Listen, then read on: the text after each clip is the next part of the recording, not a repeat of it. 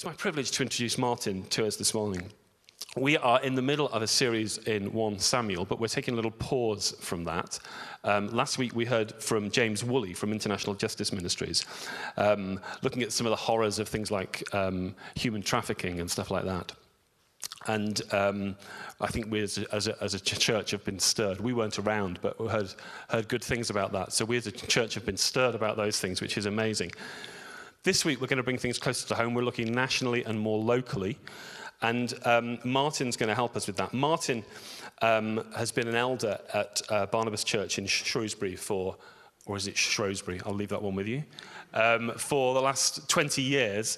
Um, but in 2015, although still carrying on as an elder, still on staff at, at Barnabas, now heads up Jubilee Plus, which is an organization set up to spearhead and encourage churches in um, working with the poor, building healthy communities, looking at national issues, political issues, looking at issues of justice and things like that. And um, he's written two books, one of which I can wholeheartedly recommend because I've read. I confess I haven't read the other one, but I'm going to now since Martin very kindly gave me a copy this morning. Um, and they're available to buy out on the tables over there somewhere. Um, afterwards. So um, take advantage of that, please, if you would. And um, so I'm really, really thrilled to have Martin here. It's been lovely getting to know Martin in the last 12 hours or something. And um, I'm sure God's going to speak to us today. So why don't we just welcome Martin as he comes to the lectern? And I'm just going to pray. I'm going to pray for all of us and Martin. Lord, I want to thank you for this man. Thank you for uh, what, what you've achieved through him already, Lord. Thank you for the amazing ministry that you've got before him. And Lord, and we just welcome you this morning as you speak to us through him. Thank you, Lord. Have your way. Amen. Thanks, man. Amen. Great to see you. Uh, good to be here in Kingston. I often preach three point sermons, but I try not to forget the third point. um, I think some people listening pray that I will because the t- first two points have been so long, uh, which wasn't the case with that magnificent uh, introduction to Little Sparks that you heard earlier on. Uh, it's great to see you here this morning. Um, I have a very privileged ministry traveling the country, um, working in an organization called Jubilee Plus, um, which has just been referred to. And when I look at my life, I think I'm a very, very unlikely person to be doing what I'm doing today, and I'll give you the reason for it. I grew up in a very secure middle class English home. Um, and I didn't have too many things to worry about. I had a private education. Um, and I had a career planned out in teaching. My dad was a successful teacher. My granddad was a successful teacher. My older brother was a successful teacher. So it was pretty obvious where things might go. I had the gifts that were appropriate to it. Then my life was mapped out for me. At the age of 15, I had a music teacher at school, and he prayed for me. He was a believer. I'd never come across an evangelical Christian before in my life and he prayed for me. And the long and short of it was that I came to believe in Jesus Christ at the age of 15, quite suddenly, in a private school, um, in a boarding school. Um, I suddenly saw the gospel and the cross, and I saw Christ, and I uh, imbibed a form of Christianity which was basically to do with personal salvation, finding a good church and following the Bible, keeping your life clean and keeping a straight road for the rest of your life. And that's what I thought Christianity was. And by the way, all those things are wholly good. Three years later, I did a gap year and I went in 1978 to South Africa in the middle of a very tense period of apartheid. I worked in rural South Africa uh, in, a, in, a, mission uh, organization working with the rural poor.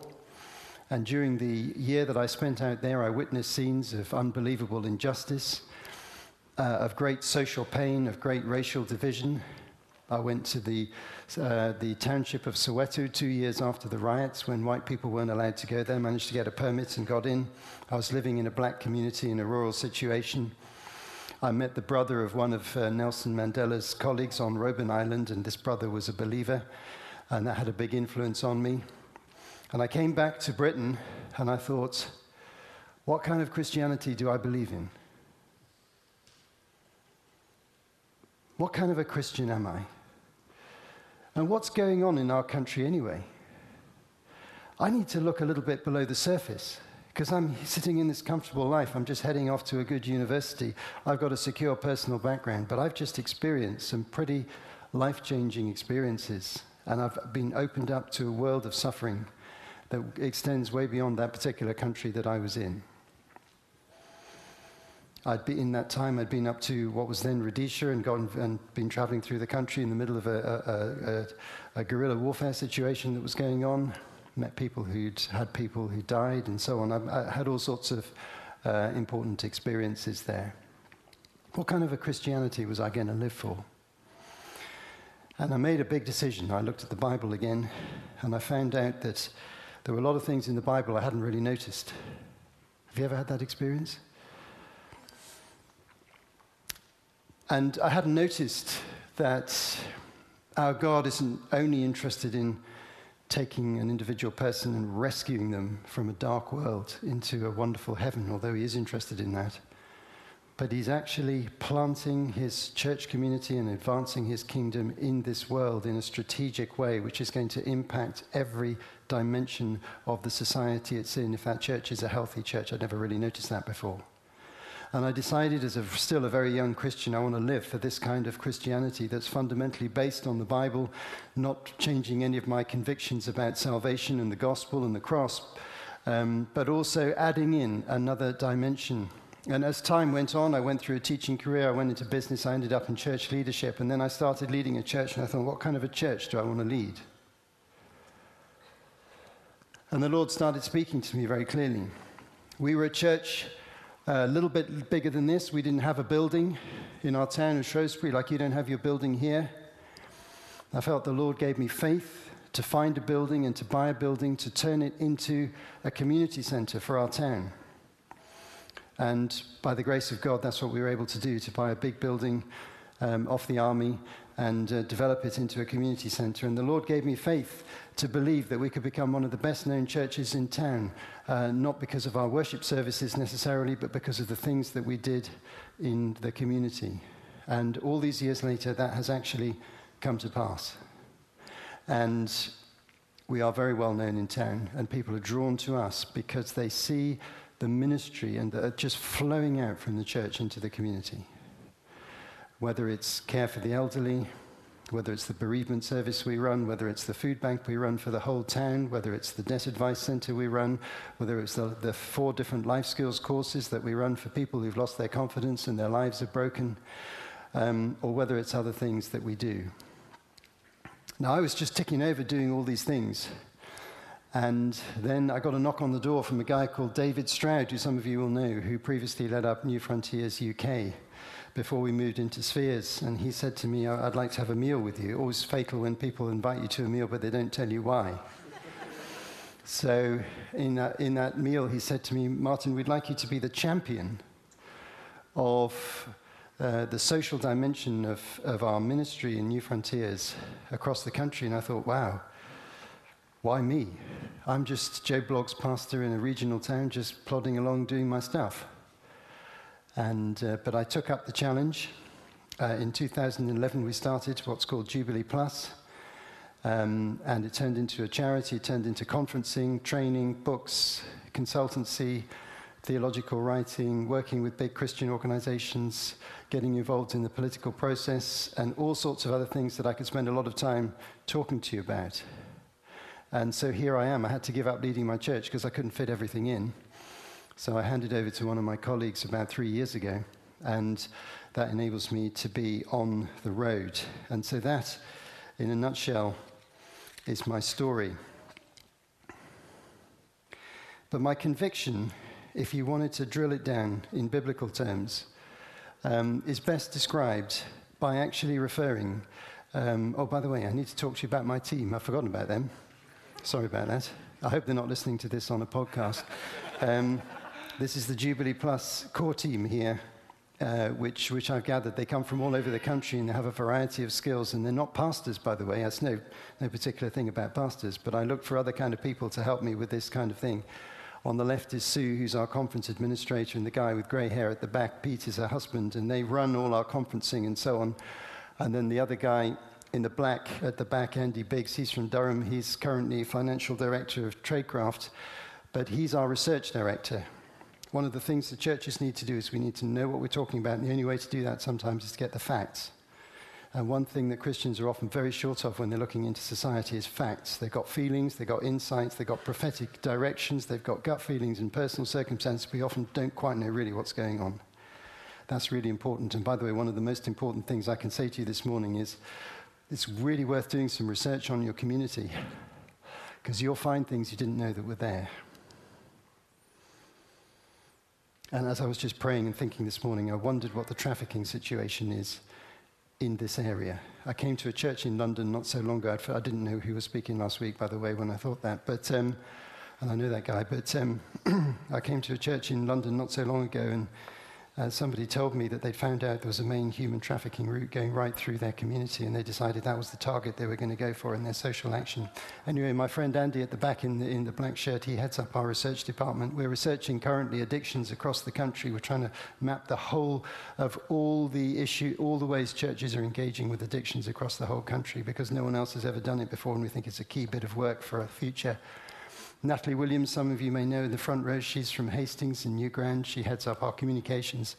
And then Sheena's uh, our PA, and then Steve on the, on the right of the picture, he comes from Bournemouth.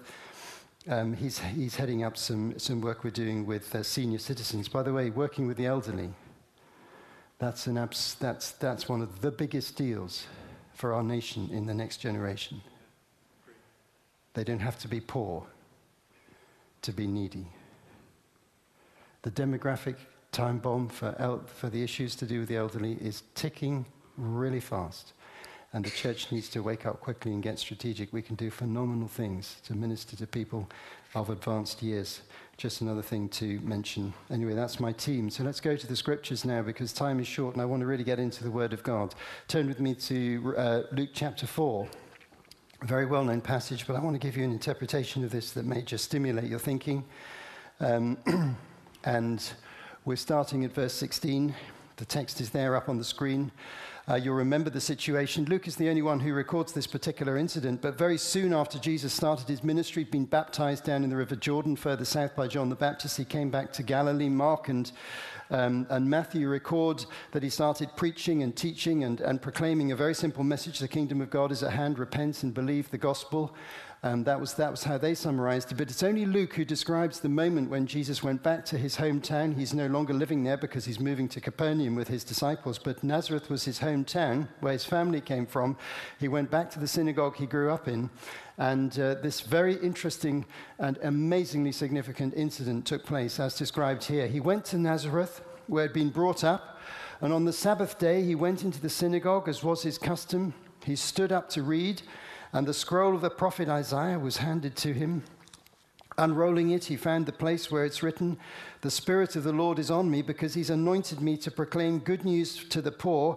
He sent me to proclaim freedom for the prisoners, recovery of sight for the blind, to set the oppressed free, and to proclaim the year of the Lord's favor. Then he rolled up the scroll, gave it back to the attendant, and sat down. The eyes of everyone in the synagogue were fastened on him he began by saying to them, Today this scripture is fulfilled in your hearing. Now, just a little bit of thought about this particular text. We all know it's probably, for, probably you know this from Isaiah 61. We'll come to that in just a moment. But can I just drill down a little bit of detail here? What is Jesus actually saying? He's saying that through his ministry, the coming of the kingdom, the preaching of the gospel, which he had just started in that very time frame for the first time, after his baptism and after being in the wilderness, he's actually identifying probably five different things that are coming to pass.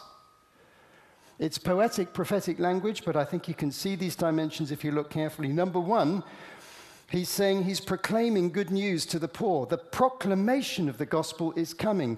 Notice the priority of the people he's aiming at. Those with a perceived need. And by the way, in Palestinian society, in that, in that particular time frame, that would be at least 50% of the population by economics. Because poverty and uh, social vulnerability in economics was a big deal in those kind of societies. And that's what the research tells us. Anyway, proclamation of the gospel, number one, to to, have, to, to proclaim freedom from, from, for the prisoners. This is probably a reference to the freedom from the control of sin.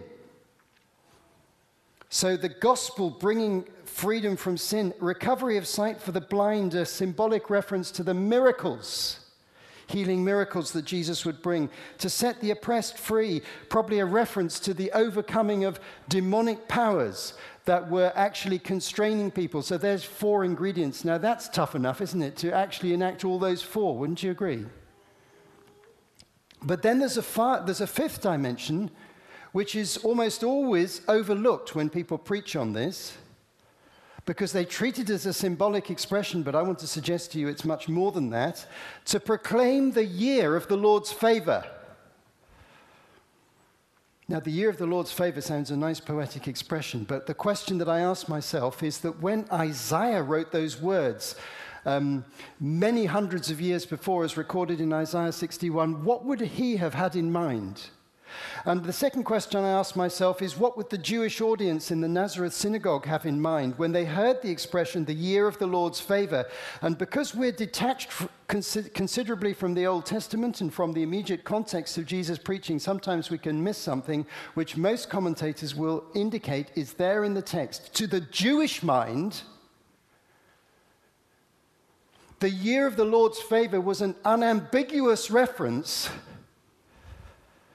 to something in the Mosaic law which you probably know the year of Jubilee.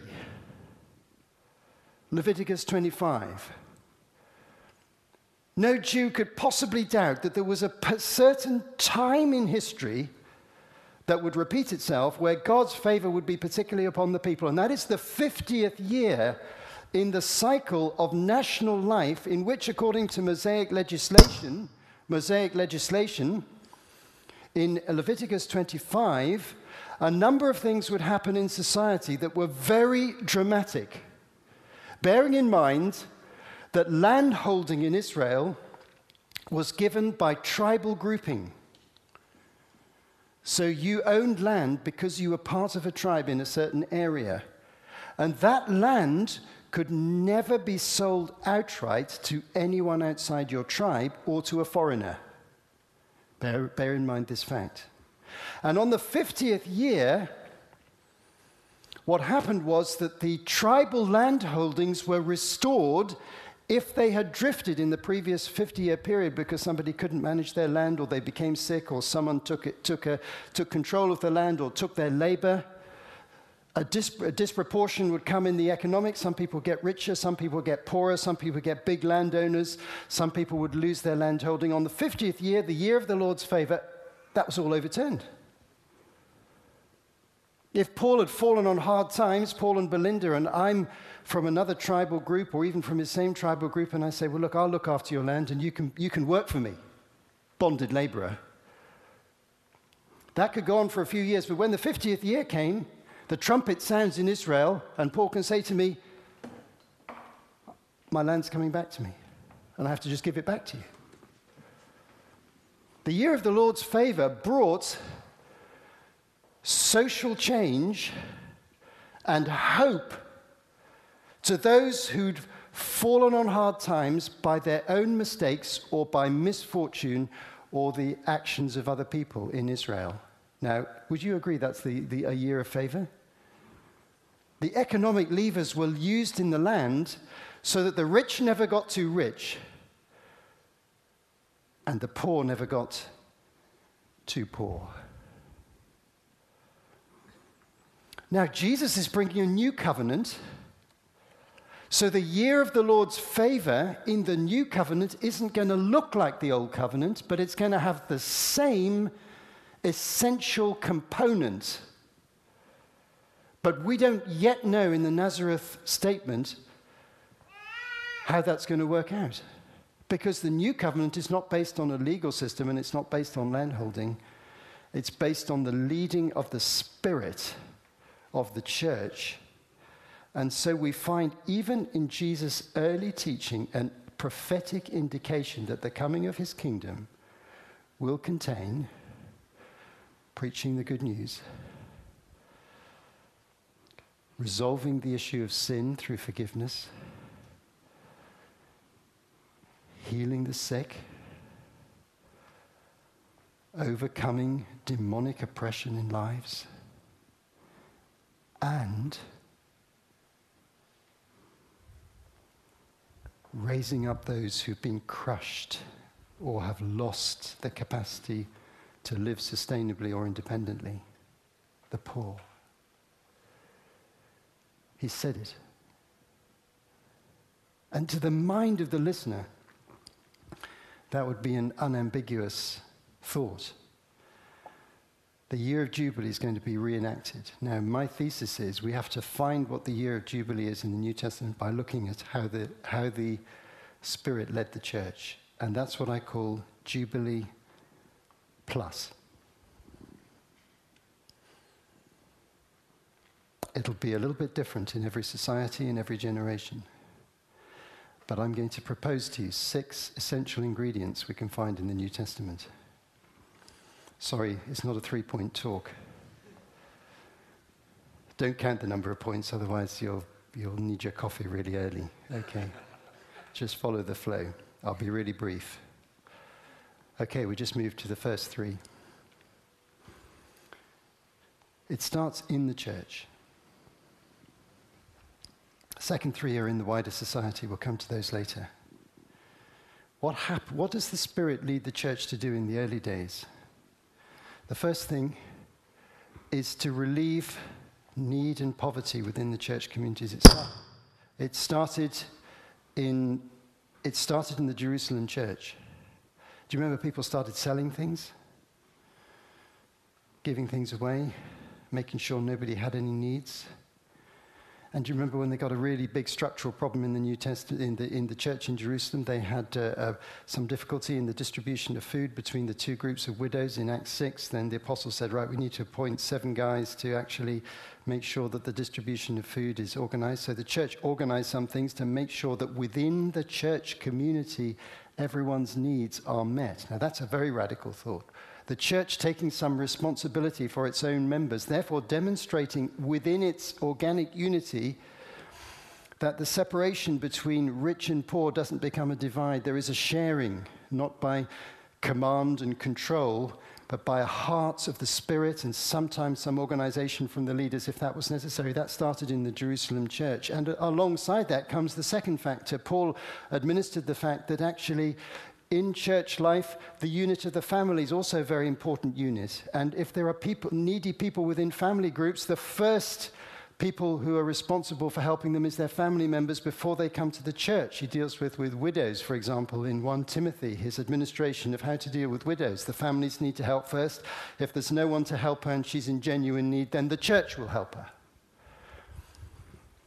And then you have a third dimension. I could develop all these in, in great length, but uh, you can go on the website. I've done seminars on this in detail. I'll just give you a quick summary. The third dimension is a really interesting one, and that is richer churches helping poorer churches.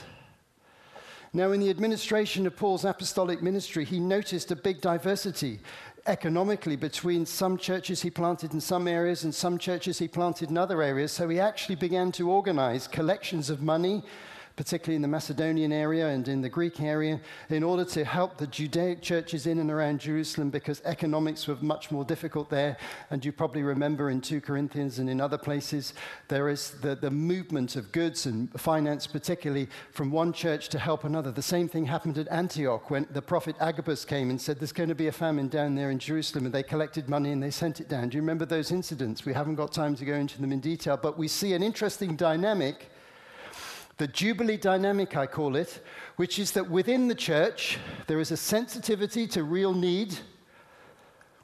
There is a, a, a, a, significant emphasis on the responsibility of families to help members of the families. So, an empowerment of the family structure and responsibility in the family where they can pick it up. And thirdly, a sensitivity to the fact that a church does not exist in isolation, but it exists in partnership with other churches and some are richer and some are poorer. And one of the applications of this message that we could make is to think which are the churches that we have connections with that we can help with resources. And that's one of the most strategic things that we can do. In my church, we're very connected with churches in two nations. One is in the Ukraine and one is in Zambia, where we are helping strategically with church partners in much, much poorer situations That's an application of this message. So within the church, if you went into the New Testament period, you would see a kind of jubilee principle being enacted under the leadership of the Holy Spirit, so that as people looked at the church communities, they would see that there's a social and an economic dimension to the Christian faith that raises people up. It keeps raising people up who are crushed down in the church community, in families, and, in diff- and between churches, which you wouldn't see in Greek and Roman society. Hence, one of the attractions of the early church the raising up of the vulnerable and the weak. Are you with me so far? Three more. Now, in wider society, we see three other applications. These are principles, really, um, which we have to flesh out in our own context. One is that Jesus fundamentally redefined what loving your neighbor meant. Many of us don't realize that when it first appeared in the Levitical law code, uh, in Leviticus, when it says, Love your neighbor as yourself, the context is the Jewish communities. So it's basically saying to the Jews, if you have an argument with a fellow Jew, if you have an argument with a fellow Jew in your, in your town or village, love him. Don't fall out with him.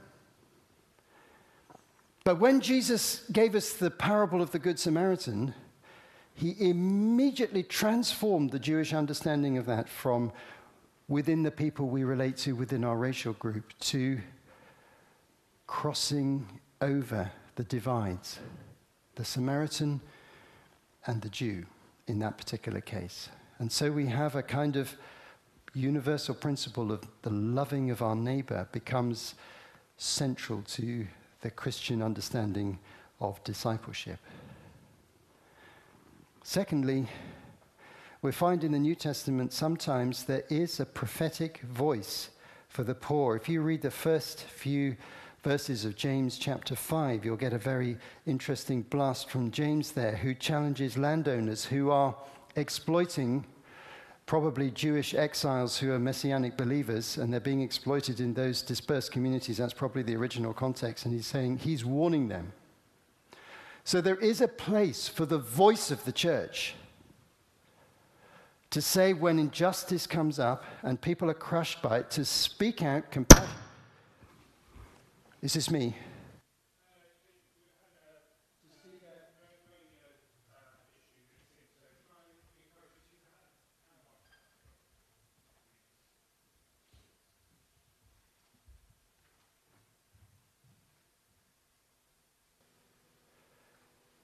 To speak out compassionately for those in need.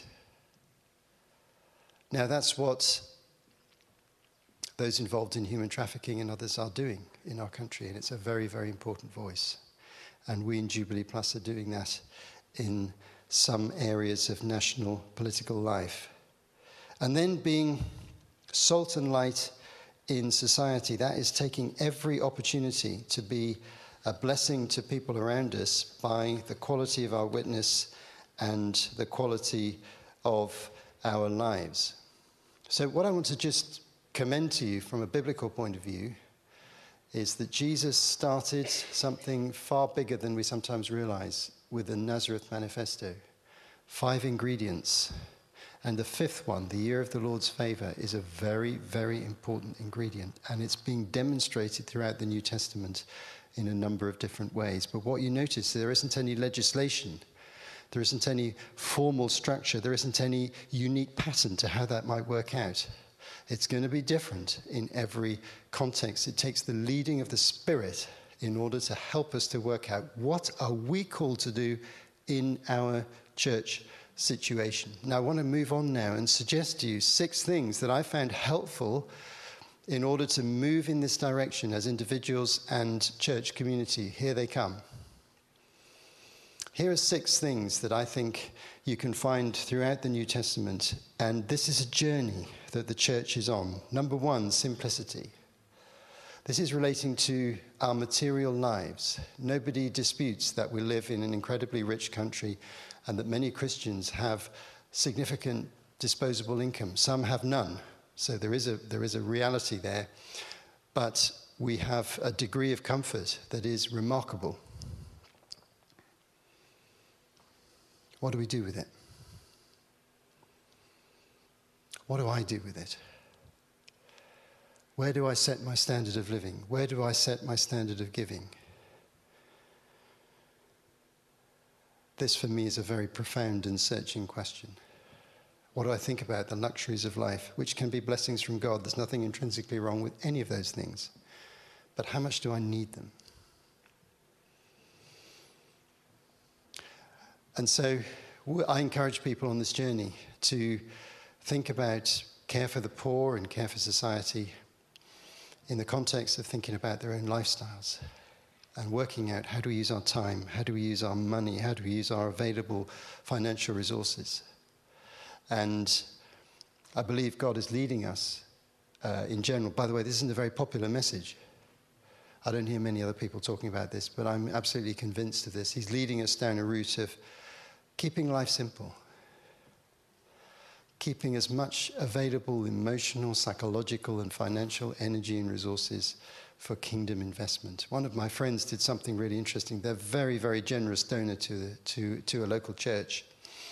Um, but they, they have a separate fund, and it's a fund for need and poor in their accounts. They keep money aside in their own personal budget, and when they see a need, they've already got a fund designated. They don't say, Oh, can we afford to help this person? They've been saving up, and so immediately they give.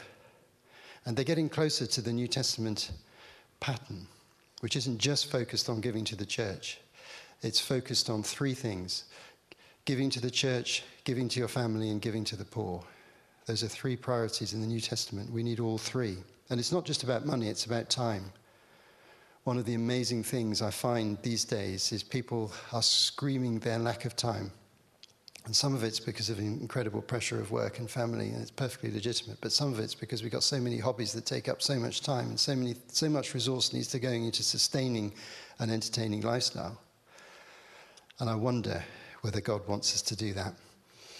And so simplicity leads to generosity. And part of the message of Jubilee is a message, Jubilee+ is a message to the heart. And God, He's touching our hearts that we, that we are getting closer to human need and not insulating ourselves from it. And that's a work of the Holy Spirit, and it's going on in some of you right now through your life circumstances. And the key to that very often is the third point, and it's what I call proximity. What I notice in many churches in the UK is that people are not close enough to human need to really understand how it feels and what's going on in the communities around them, because it's very easy to live in a bubble. I went to a very elite university in this country.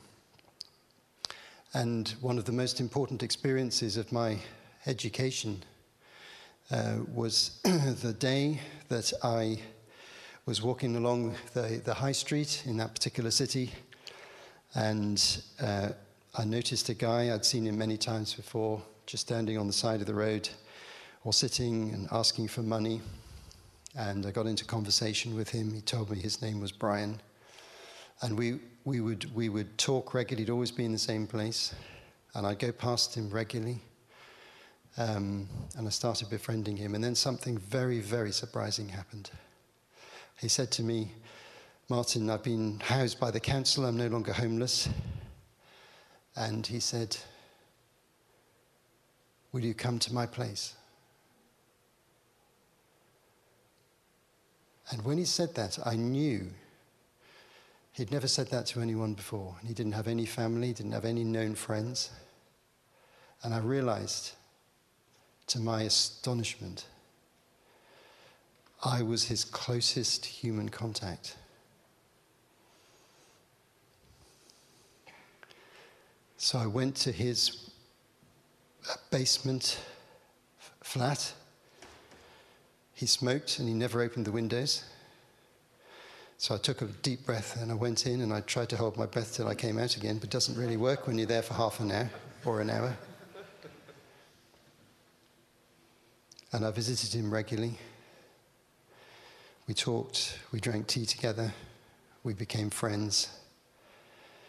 And uh, I told him about Christ, and we had some great conversations. I prayed for him regularly.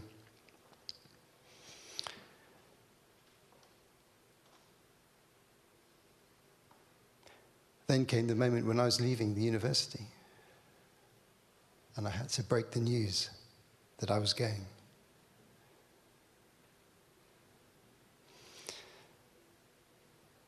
There were tears. His tears and mine.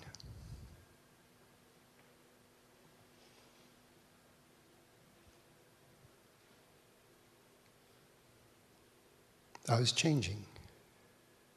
I wasn't looking at people from a distance. I was becoming close to them. I'd done it before in my life, and I've done it again many times. Jesus teaches us proximity, teaches us to be vulnerable and to open ourselves up to people who are different from us by race or economic background or social background or culture. And that's often the missing ingredient. It's the key that opens things up.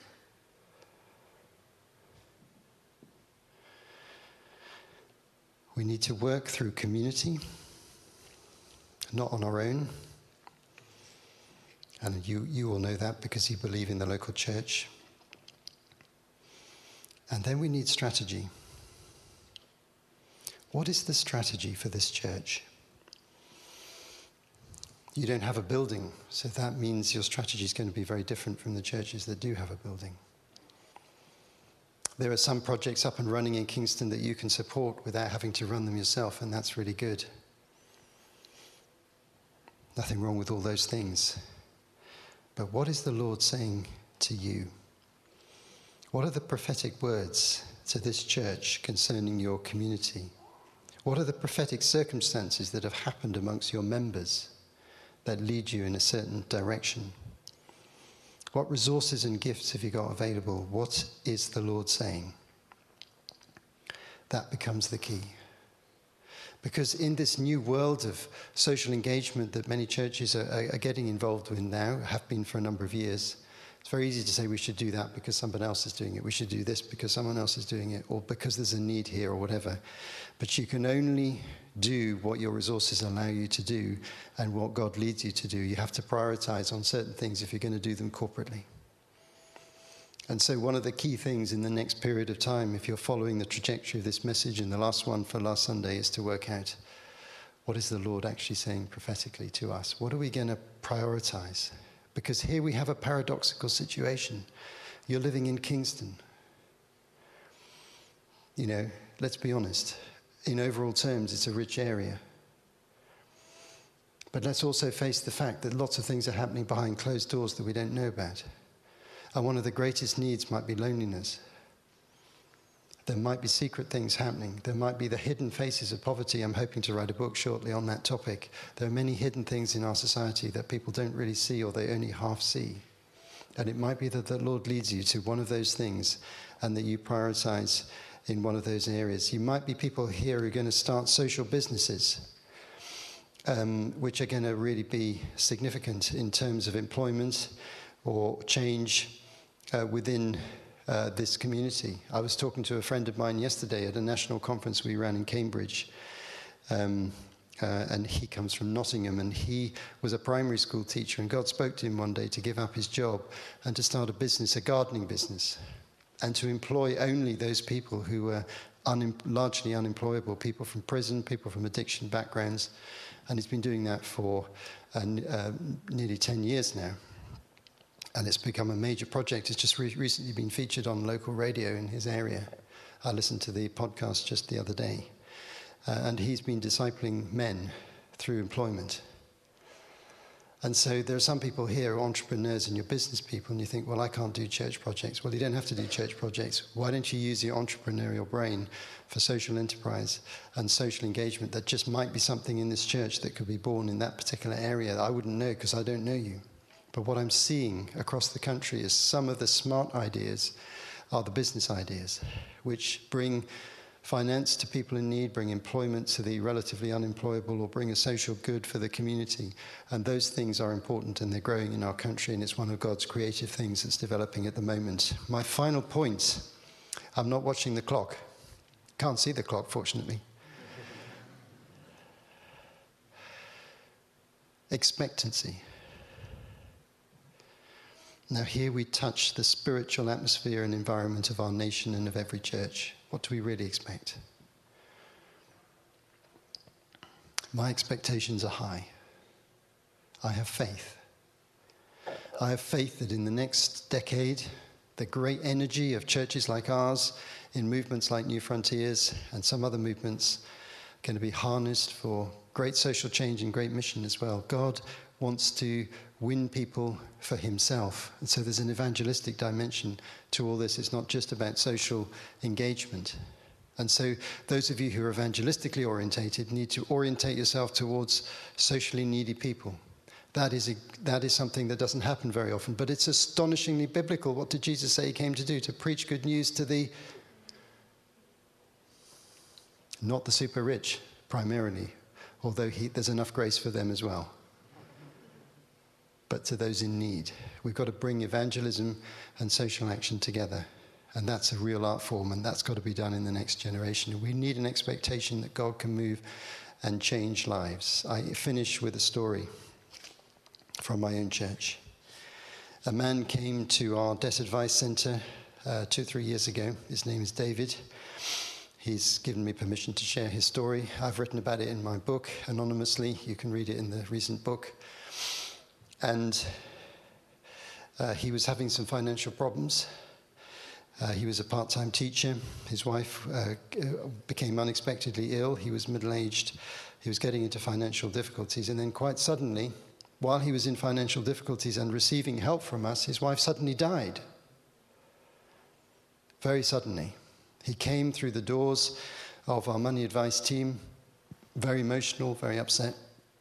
And he said to them, I can't pay for the funeral.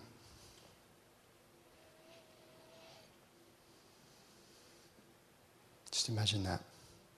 Just lost his wife and he couldn't afford the funeral.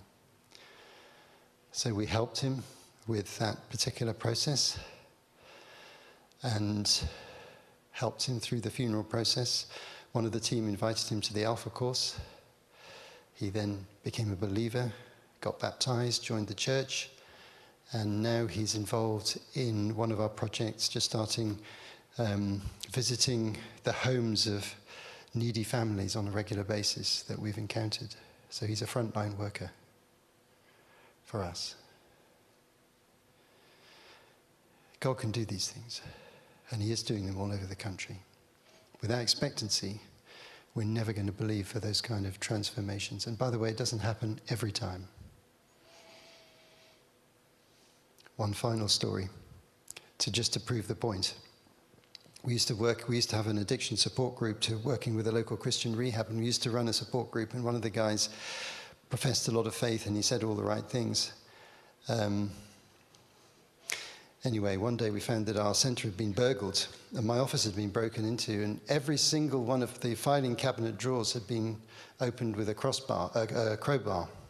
Anyway, this guy was nailed for this by the police through fingerprinting. So, you know, we gave him grace.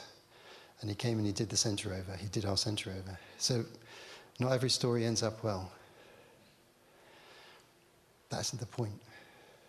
And by the way, I've kept that filing cabinet.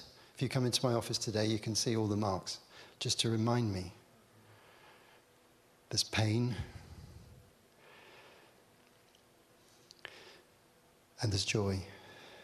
But I prefer to go down that route than to sit in comfort and just hope that God's going to change the world around us because He isn't going to do it unless we get our hands dirty. And many, many Christians are engaged in that very effectively in secure and reliable and effective ways. And Philip invited me to come and give this talk because I guess he and Paul believe this is part of the direction that you want to go as a church. I don't know too well, and Philip took a pass out this morning just so he didn't have to hear the talk directly. Um, but there we are, you know. I think we'll let him off in the circumstances, the joyful circumstances that he has in his life. Brothers and sisters, some of you, as I've been speaking, you're feeling called. You're feeling a stirring. And I'm going to invite you in a minute to come and, to the front And I'm going to pray over you. I may not pray for you all individually, but I have faith of impartation, a prophetic impartation from the ministry we're involved with, that where people move from aspiration to action, move from slight uncertainty to prophetic clarity as to what God is calling them to do. And there will be some callings here. And there will be things you've had in your mind and in your heart, and you think, well, I daren't say that, or I daren't act on it, or I don't know how to proceed with it. Well, today is an open door where you're going to make, you could make the first step, which is just come and stand at the front and say, okay, I want to be available. I've got these skills, I've got this business skill, I've got this social skill, I've got this job, I've got this family circumstance, I've got this calling, I've got this friendship, I've got this contact. I wonder what God's going to do with it. I'm not going to give you the answers because I don't know any of the answers, but I do know a God who calls us. And we're in a day of calling for the church. And our nation needs that calling. Even though you live in a rich part of the country, I can tell you our society is vulnerable. There are fractures everywhere. And the church has great opportunities, even in rich communities. And the resources you have can be shared, uh, not only with people in your community, but maybe even a little bit further afield. Let's stand together.